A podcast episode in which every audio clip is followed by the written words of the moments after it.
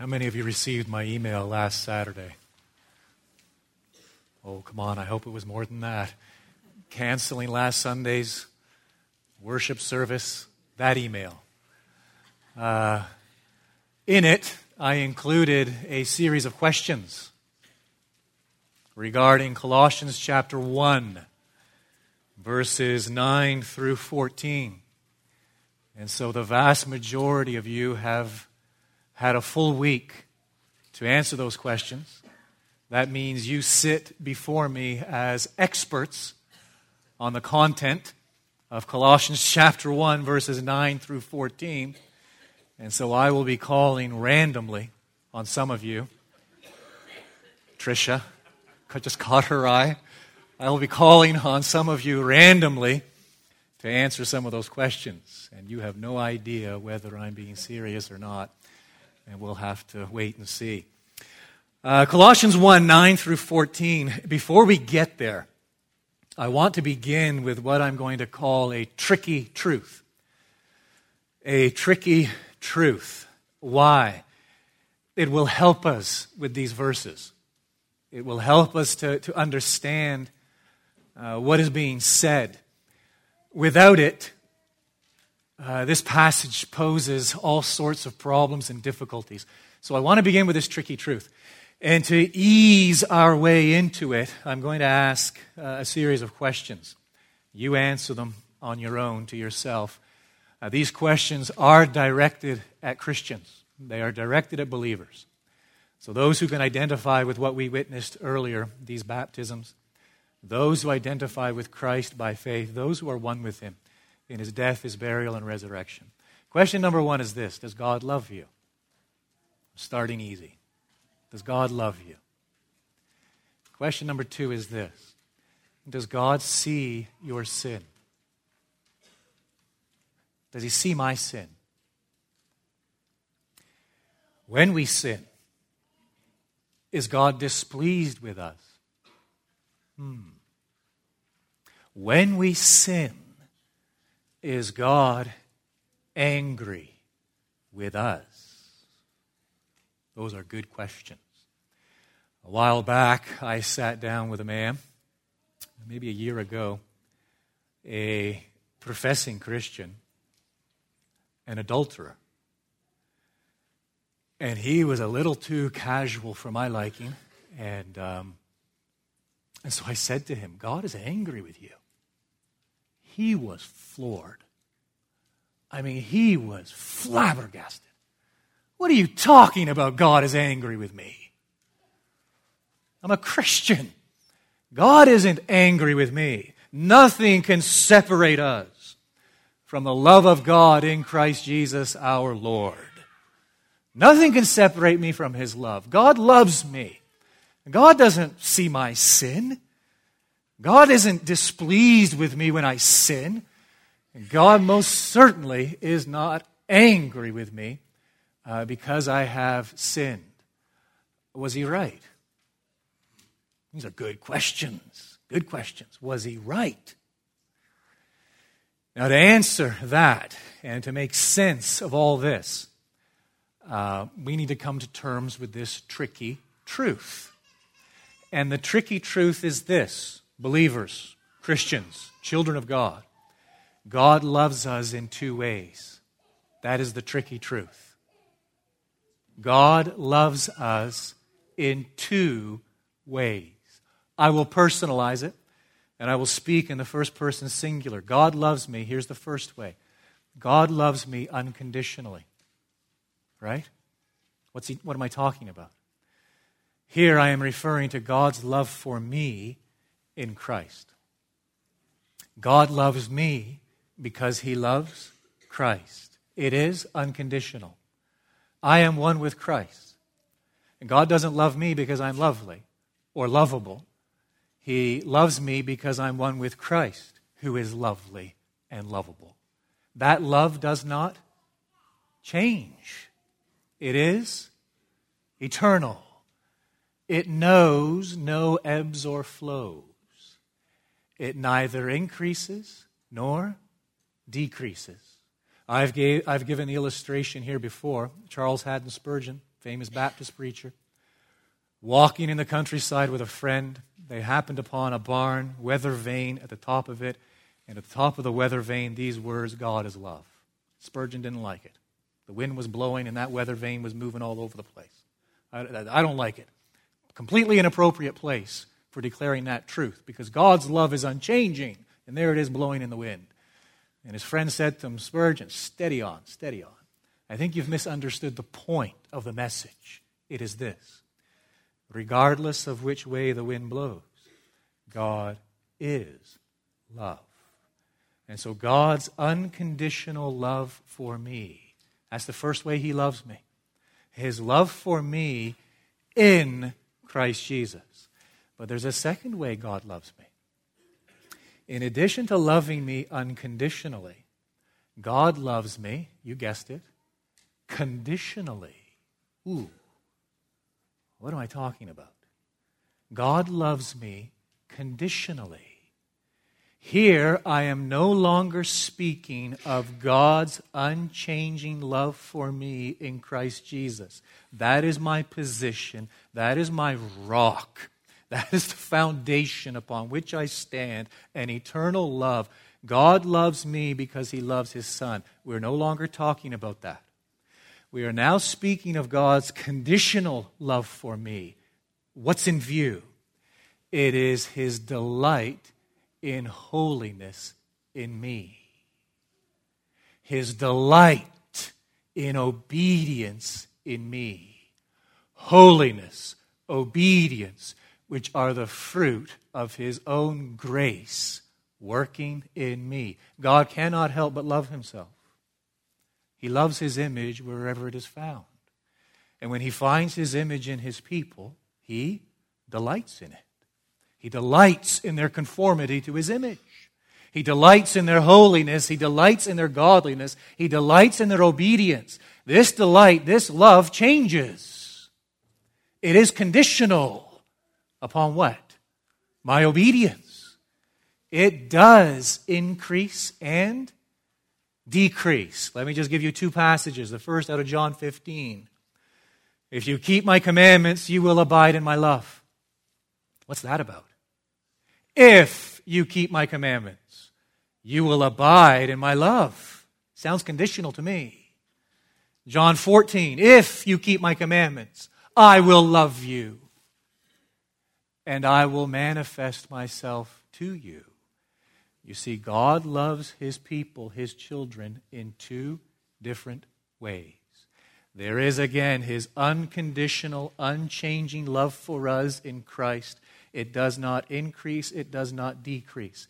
There is, secondly, his love, that is his delight in holiness in us, which is the result of his own work in us. It does increase and decrease, commensurate with what? Our obedience. So here's the, here's the, here's the situation. When I disobey, does God love me as a Christian? When I disobey, does God love me? Yes, if I am speaking of His unconditional love for me in Christ Jesus. It doesn't increase, it doesn't decrease because it isn't dependent upon me. It is not contingent upon my performance. He loves me because I am one with His beloved, the Lord Jesus Christ. Uh, when I disobey, however, His conditional love for me, that is His delight in me, actually what? Decreases. He is what?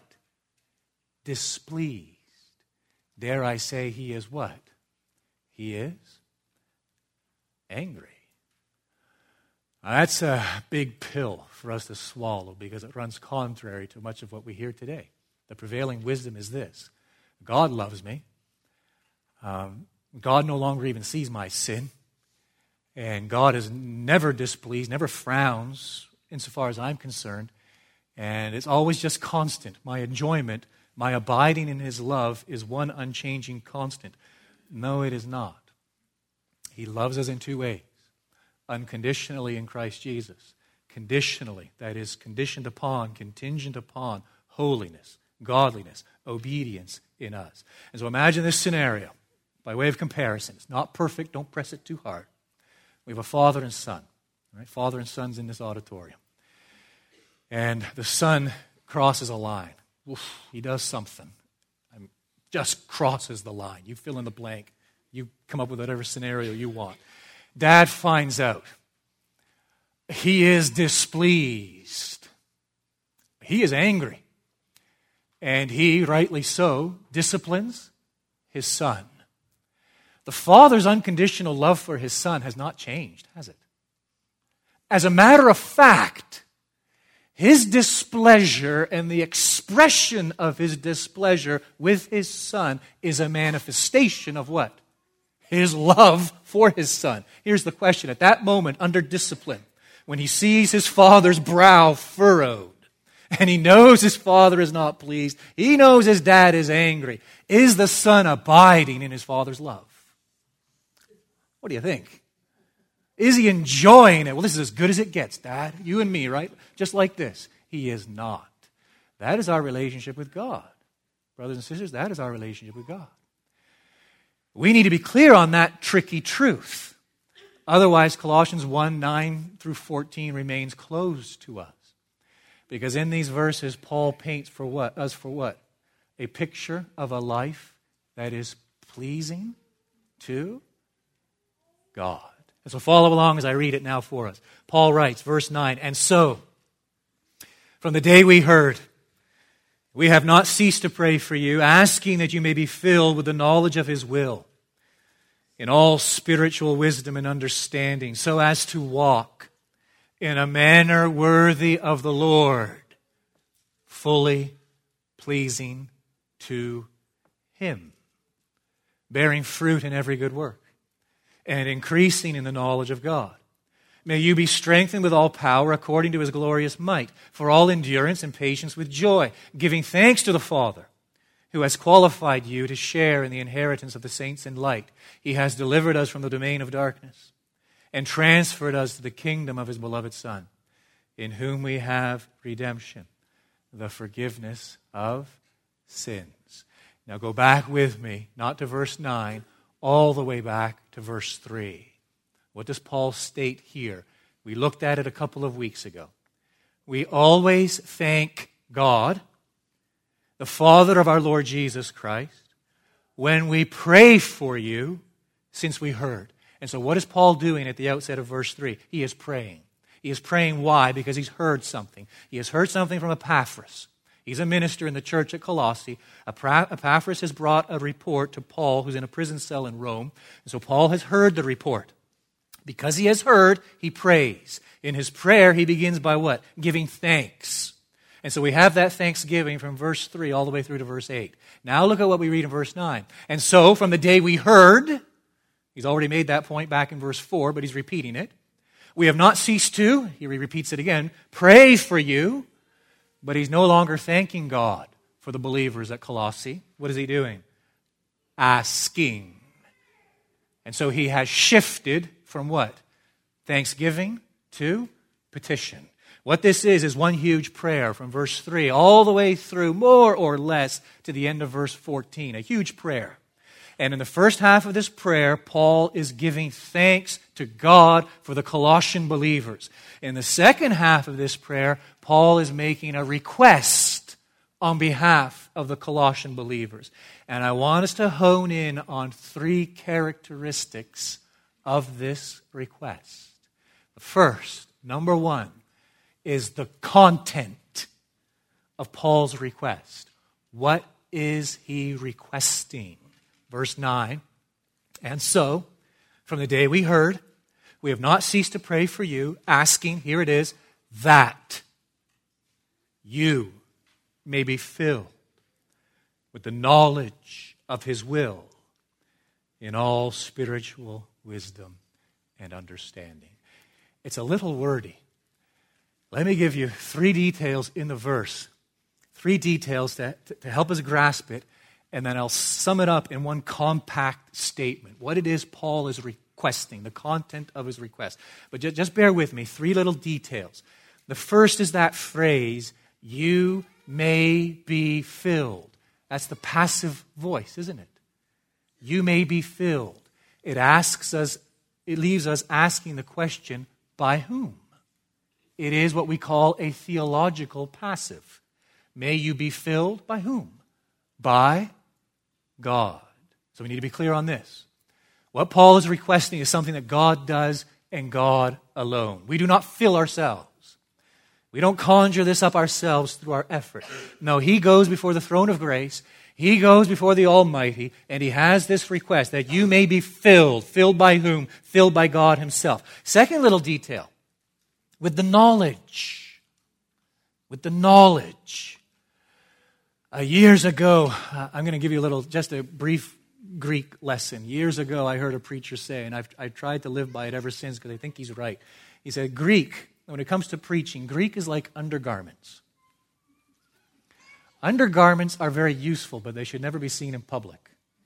That was his point concerning Greek. Very useful when it comes to studying, but never show it in public. But we need to show a little bit of Greek in public here to understand exactly what he's requesting. Knowledge. The normal word for knowledge in Greek is gnosis. Right? We're probably all familiar with that. A lot of our English words today derive from it, gnosis. That's not the word here. That's telling. There is a prefix. Paul puts a prefix on the front of the word. Epignosis. He is speaking of what?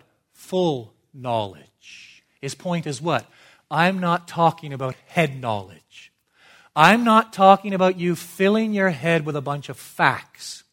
I'm not talking about you, you, knowing all the Bible stories. I'm not talking about you memorizing a bunch of verses. I'm not, prepared, I'm not talking about you being able to give all the pet answers to all the key questions. No, I am speaking of a knowledge that, yes, must begin in the head because their uh, knowledge must have an object, content, but it is a knowledge that is full, meaning it moves beyond the realm of the brain and it grips what? The heart and the entire life. Very important detail. Third important detail is this that you may be filled with the knowledge of what? God's will. And his will is revealed where? In his word. We put all that together, pack it all together, and here it is, simply put in succinct terms. Paul is asking God to give them an ever increasing ability to think and to act biblically. That's it. Doesn't that make a lot more sense? That's, that's what he's praying for. He is praying that God would give them, by extension, us, give us an ever increasing, it never ends, it's always increasing, an ever increasing ability to think and to, therefore, act biblically. That is the content of the request. Second characteristic of the request I want you to notice is its purpose. It brings us into verse 10. It's a purpose clause. Look at the first couple of words in verse 10. So as, uh, so that, in order that. And so I'm asking that you may be filled with the knowledge of his will and all spiritual wisdom and understanding, so as. In other words, I have something else in view. Uh, you being filled you being filled with the knowledge of God's will, will and all spiritual wisdom and understanding. That is you increasing in the ability to live and think biblically and spiritually. Understand this. It is merely a means to an end. I have something else in view. I have another purpose in view. So as, here's what it is you walk in a manner worthy of the Lord, fully pleasing to Him. That little verb walk has a rich biblical heritage. Paul uses it several times in his epistle to the Colossians. Oh, a beautiful study. If you're looking for something profitable to do this afternoon, find the seven walks in Ephesians. And for Paul, walking is synonymous with living a rich biblical heritage. It goes all the way back to Genesis chapter 17, verse 1, where God declared to Abraham, I am God Almighty. Walk before me and be blameless. To walk before God is to live a blameless life. To walk before God is to live in sincerity of heart. And this is a walking which is in response to his grace. And so, as Abraham experienced God's grace, those wonderful covenants and promises, he walked blamelessly before God. And Paul is employing the same idea here. I want you to be filled with the knowledge of his will and all spiritual wisdom and understanding. I want you to, to have this ever increasing ability to act and think biblically so that you might walk, you might live. How? In a manner worthy of the Lord. That is the one who has given himself for us, fully pleasing to him. And so God might actually see his image reflected in you. God might actually see ever increasing conformity to his will. God might actually see, whether in small or great, the pursuit of godliness, the pursuit of holiness, and with this he will be well pleased. But the key, it hinges upon this knowledge, this request this constant daily filling and refilling and refilling, increasing and abounding in this practical knowledge of God's will in all spiritual wisdom and understanding. Here's the problem as I see it. Here is the huge problem as I see it. When it comes to the Christian faith, most people are content with a superficial knowledge. That's it in a nutshell, folks. When it comes to the Christian faith, most people are content with a superficial knowledge. Yeah, they know. I've heard it all before. Preacher, tell me something I haven't already heard. I don't care what you know, I care how you live. This is an inclinational knowledge, it is a transformational knowledge. And far too many, far too many of our young people, they content themselves with a superficial superficial knowledge. I know that. No, friend, the question is this do you live it? You imagine this situation. Man in his 40s goes to see his doctor because he's been feeling just terrible for about a week. Ugh, just terrible. Goes to see his doctor. His doctor checks him out, examination, runs some tests, and then sits down, draws face to face, nose to nose with him, and says, Look, this is the way it is. You are 80 pounds overweight. Your triglycerides don't even register, they're off the chart.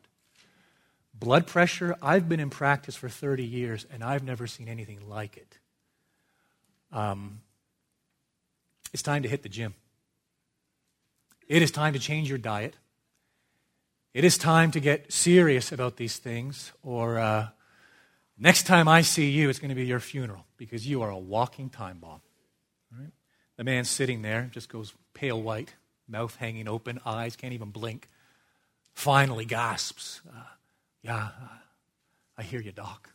I get it. He leaves Glen Rose Medical Center, goes straight to the green pickle. I have nothing against the green pickle. All things in moderation. He begins with fried pickles proceeds to the jalapeno burger, which I do recommend, by the way. extra onion rings, extra french fries, and washes it all down with a sweet iced tea to which he adds enough sugar that his spoon will stand upright in the middle of the cup. What kind of knowledge is that? Hear my words, please, friend. Hear my words. It is useless. How many professing Christians running around today with a useless knowledge. Useless. Who cares what you know? Useless. How are you living? Paul is not praying for our brains to be filled with facts. He is praying for a full knowledge, filled with the knowledge of God's will that will grip our living, resulting in what? A change to life, the way we walk in a manner worthy of the Lord. So what? That we might be fully pleasing to Him. Friend, is your knowledge when it comes to the Christian faith, is your knowledge useless? Paul is praying for heart, not head knowledge. He is praying for inclinational, not notional knowledge. He's praying for practical, not theoretical knowledge.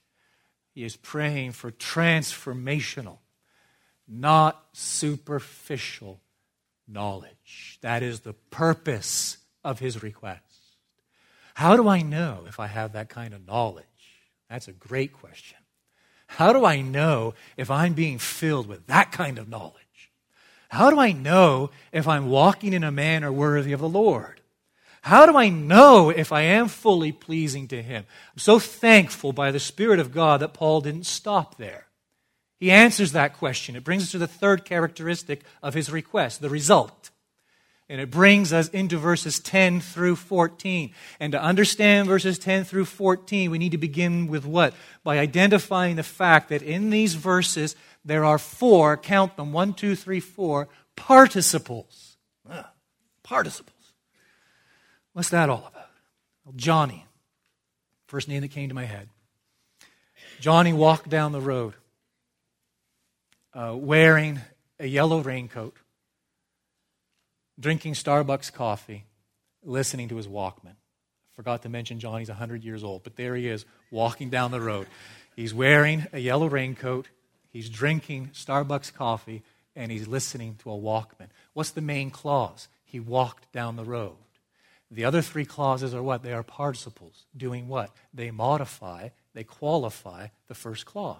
They're telling us how or what he was doing as he walked down the road. That's what we have here in this prayer. The main clause is right there at the outset of verse 10 so as to walk in a manner worthy of the Lord, fully pleasing to him. That's the main clause. Now we have four participles, qualifiers, modifiers to show us exactly what that looks like. Doesn't leave us in any doubt. Let me just pinpoint them for you, then we'll go back and look at each in particular. Number one, right there, middle of verse 10, bearing fruit. That's participle number one. Bearing fruit in every good work. Here comes participle number two, and increasing in the knowledge of God. Verse 11, it's tricky because the English translators, they mess it up here, they lose it. Mine says, may you be strengthened, but it's actually being strengthened. It's a third participle, qualifier, modifier. And then the fourth into verse 12 giving thanks. And so, how do I walk in a manner worthy of the Lord, fully pleasing to Him? I do so four ways bearing fruit in every good work, increasing in the knowledge of God, being strengthened with all power according to His glorious might, and giving thanks to the Father. That's how I do it. That's what it looks like when I'm walking in a manner worthy of the Lord. That's what it looks like when I'm increasing, ever increasing in this ability to think and act biblically. Look at number one increasing in fruit. The first result. So as to walk in a manner, verse 10, worthy of the Lord, fully pleasing to Him, bearing fruit in every good work. Increasing in fruit. We've heard that word before. Whenever you stumble across a word, especially in Paul's epistles, go back to the first reference where it's found. In this case, it's found back in verse 6, which has come to you. He's speaking of the word of truth, the gospel, proclamation of the gospel, which has come to you, as indeed in the whole world. It is bearing fruit and increasing. In that passage, he has identified the fruit. He has spoken of their faith in Christ Jesus. He has spoken of their love for all the saints, and he has spoken of their hope. He repeats the second in verse 8. He has made known, that is, Epaphras has made known to us, your love in the Spirit. That is the fruit that is in view. The fruit that is in view as we are filled with the knowledge of God's will and all spiritual wisdom and understanding, as we walk in a manner worthy of the Lord, is this we will increase in fruit. Primarily, we will increase in love. We are to love God with all our heart, soul, mind, and strength. And we are to love our neighbor as ourselves. How do I love my neighbor as myself? Paul tells us in Romans 13 I obey the law. That's it. I obey the law. Second table of the law. I bear fruit when I love my neighbor. I love my neighbor. I love others by not committing adultery.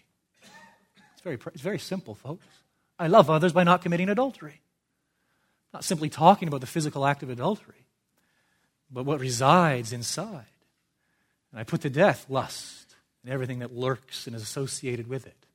And I put on what? Purity in word and in thought desire and deed. And as I do that, I'm expressing my love for others, abounding in fruit. I love others by not committing murder. Again, in the first instance, I'm not talking about the act, I'm talking about the realm of the heart. I put to death anger, you know, that kind of wrath kindled by envy and jealousy. And I, and I seek the best interest of others. And by loving them in that way, I am actually bearing fruit. I love others not only by not committing adultery, not only by not murdering, but by not stealing. I uphold their interests, their rights when it comes to their own possessions. I seek their well being and the well being of their goods. I love others by not coveting. I rid myself of envy. I rid myself of jealousy. And so, as I am transformed by the gospel, and as, and as God's will resides and abides in me, and I abound in this knowledge of His will, I begin to walk in this manner worthy of, this, of the Lord. And it is evident in the fact that I'm increasing, abounding in fruit. That fruit is what? It's simply my love for others. That love for others is what? It's simply my obedience to the second table of the law. The second modifier is this increasing in knowledge. Not the knowledge of God's will, in the verse 10, but increasing in the knowledge of God proper. God himself. Same word in the Greek, it's epignosis. It's a full knowledge. It is speaking of familiarity. It is speaking of acquaintance. And so I'm all for reading Calvin's Institutes. I'm all for reading systematic theologies, but only insofar as through them the Spirit of God creates in us a greater awareness of familiarity with God Himself. I know my wife better today than when we married 22 years ago. Christian, do you know God better today than you did two years ago, 10 years ago, 20 years ago? Are we increasing in our familiarity with Him? How do I know? Well, this kind of knowledge is a sanctifying knowledge. That's how I know. In other words, this kind of knowledge of God makes sin ugly to me. Friend, if sin isn't ugly to you, I don't care what you profess. You don't know the first thing about this God. It is a sanctifying knowledge. And it is a satisfying knowledge. Meaning what? Not only does it make sin ugly to me, but it makes God good to me and I find the peace and joy in God, in God alone. If God is not my greatest satisfaction and delight, I do not know Him very well at all. This knowledge is of necessity a sanctifying knowledge, and it is of necessity a satisfying knowledge. This God is the King of kings, the glorious sovereign. This God is the high and lofty one who inhabits eternity, to whom millions of years are but a moment. This God is boundless in his being, omnipotent in his power, unsearchable in his wisdom, and inconceivable in his goodness. As God dwells in light that is inaccessible, before him, angels, archangels, the highest of creatures veil their faces. The whole creation is less than nothing in comparison to this God. Do I know him? When I know him, let me repeat it two features. It will be a sanctifying knowledge, and it will be a satisfying knowledge. The third fruit, the third result of Paul's request, increasing in strength. Verse 11, may you be strengthened, or rather, being strengthened. Remember, it's qualifying that statement at the outset of verse 10.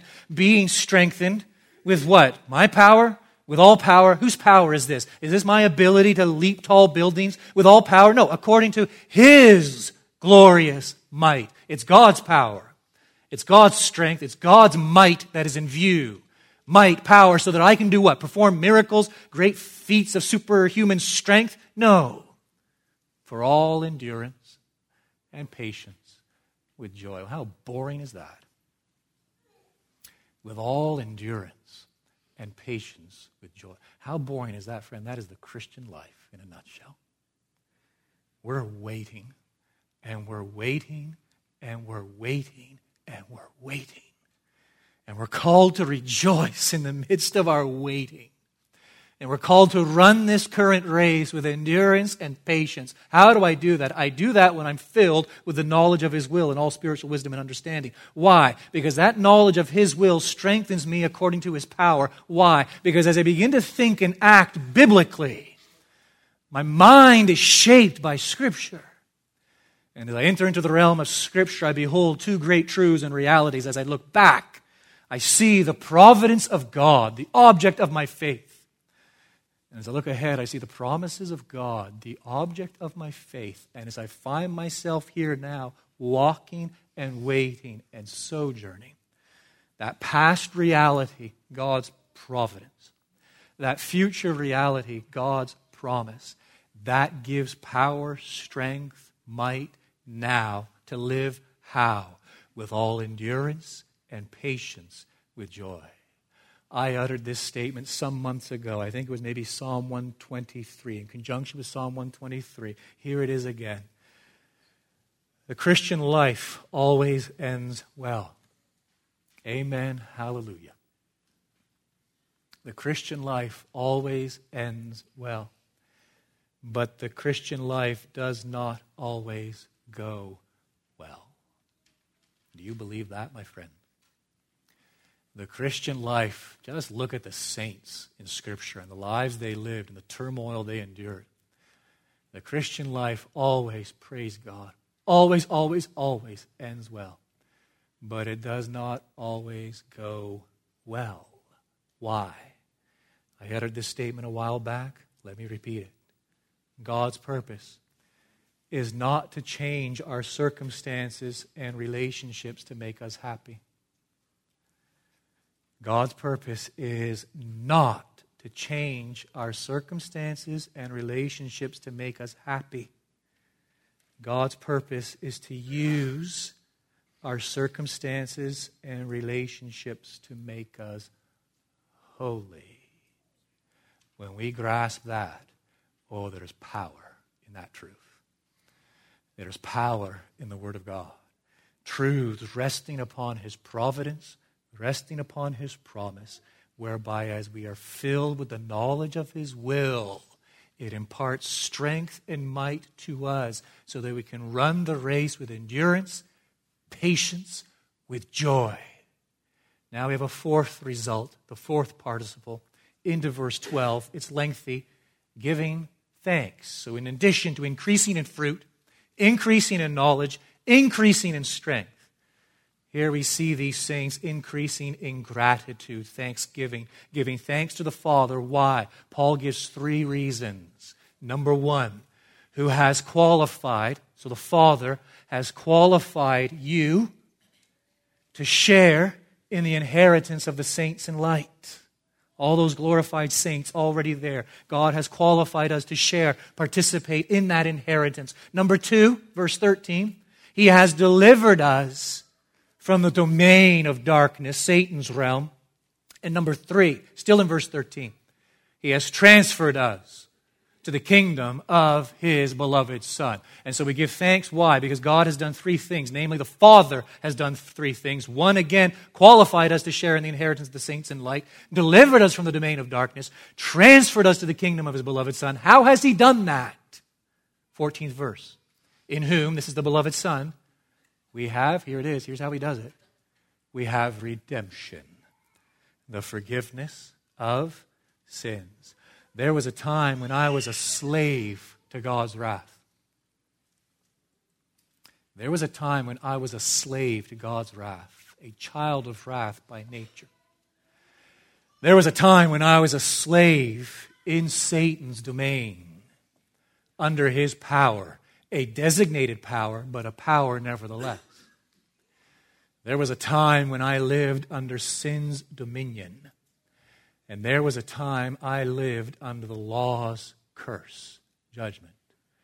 Oh, but glorious redemption, the payment of the ransom, the blood of the Lord Jesus Christ, whereby God's wrath has been appeased, Satan's dominion power has been destroyed, sin's dominion has been broken, and the law's curse has been nullified.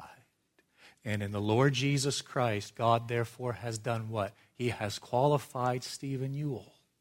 I'm now qualified to share in the inheritance of the saints in light. I have been delivered from the domain of darkness. And positionally, although I have not entered into the full fruition, the inheritance, I have been transferred to the kingdom of his beloved Son. This is the essence of redemption. And it is why we give thanks to the Father. Friend, do you know anything about this forgiveness? I'm speaking to unbelievers. Do you know what it means to experience the forgiveness of sins? Maybe you get it. You grasp the nature of redemption. I mean, you've seen it, you saw it visibly right there in the tank behind us. Brian was in there, those young people were in there. Down they went, submerged, up they came, pointing to what? The death, the burial, the resurrection of the Lord Jesus, and our need for what? To be one with Him. And when we become one with Him through faith, that redemption is applied to us. The ransom having been paid in full, and we enter what? This realm in which our sins are forgiven. Have you ever been there, friend? Have you ever prostrated yourself before this incomparable God? Have you ever reckoned with yourself, the life you've lived, and the sins you've committed? Have you ever fully grasped and really understood the nature of your sin? We can boil it down, simply put, to this statement. It is simply this uh, You have put yourself where God alone deserves to be the throne. You love yourself, riddled with self ambition, self love, selfishness, which manifests itself in so many different ways. You have put yourself where this God alone deserves to be the throne. And this God has placed himself where you alone deserve to be the cross. Do you get it? Do you understand the nature of redemption? And the forgiveness that is offered to you in the Lord Jesus Christ, and the call, the command to repent and forsake your sin, believe in the Lord Jesus, whereby you become one with Him, united with Him in His death, burial, resurrection. Therefore, the legal charge, condemnation against you, paid in full, wiped away and you are now pleasing in God's sight because you are one with His beloved Son, the Lord Jesus Christ. Have you ever been there? Let me ask further. Uh, have you ever taken stock of your life and asked, you know, am I, am I pleasing to God? I'm actually talking to you, Christian, now. Uh, you know, I, I read this text. Is that me? I see what Paul says there. Uh, that this, this is the great design, that even now we would walk in a manner worthy of the Lord. That I, I didn't even realize I could please God. Didn't know I had it in me. You don't have it in you, it's the Spirit of God in you, it's the image of God in us. But do I take stock? And as I look at my life, do I, do I see that I am increasing in fruit? Do I see that I am increasing in knowledge? Do I see that I am increasing in strength? That I am increasing ingratitude? If not, I need to repent. And how many in this room this very day, your heart's been cold a long time? Professing, I remember, I'm speaking to professing Christians. Your heart has been cold a long time. You've been walking around like a bone out of joint for a long time. But you've hid behind this notion me and God, we're good. It's all good. He loves me. Yeah, I know I've been, I've been sinning. I know I've been involved in habitual sin, but I'm, I'm claiming the blood, I'm hiding behind the blood, and uh, well, God doesn't really even see my sin anymore, doesn't pay any notice to it, and we're all good. It's an unchanging love. You fooled yourself. Yes, there is His unconditional love in Christ Jesus, unchanging, never increases or decreases. But how many professing Christians are walking around like a bone out of joint because they are actually living in a state in which God is displeased with them? He is angry. He is, in terms of an anthropomorphism, he is frowning because you're living in willful disobedience.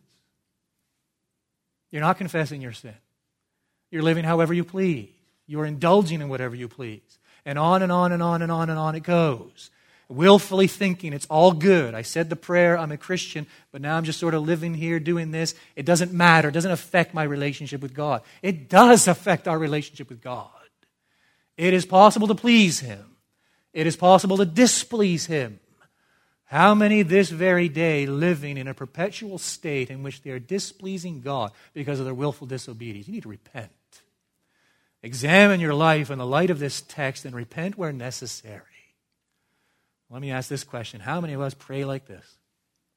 When's the last time I ever prayed like this? When's the last time you ever prayed like this? I know grandma's got shoulder surgery coming up. We should pray for her. That's good. I know so and so's out of a job. Yes, we should pray for them. That's good. I know so and so's recovering from such and such an ordeal. That's all well. We are to pray, God, give us our daily bread. It is all encompassing, all of our physical material needs. But how often is it that's all we see? And we've lost sight of the forest for the trees, right? We, we no longer see what we really need. No longer see and behold our desperate condition and state. Oh, Christian, make this your daily prayer. Pray Scripture. Stop making stuff up in your mind. Open the Bible. Pray the prayers that are there. Request what God has promised. Echo what Paul petitions. And in faith, pray these things, these truths, and beg of the Lord God Almighty that He would fill you, fill you daily with the knowledge of His will and all spiritual wisdom and understanding. Oh, may we make that our prayer that daily we would walk, we would live in a manner worthy of the Lord, the one who has loved us and given himself up for us. And that we might be, not because of anything in us, but because of his power and grace at work in us, pleasing to him. How? Increasing in fruit, increasing in knowledge, increasing in strength, and increasing in gratitude. Our Father, we make this our prayer this day and each and every day. We stand, we wonder, we marvel at your grace and your patience and long suffering toward us.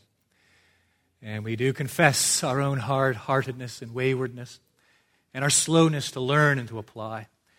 We pray that you would take so graciously and compassionately what we have declared and learned this day and apply it deep within, bringing our lives, yes, as we have heard, into conformity with your word.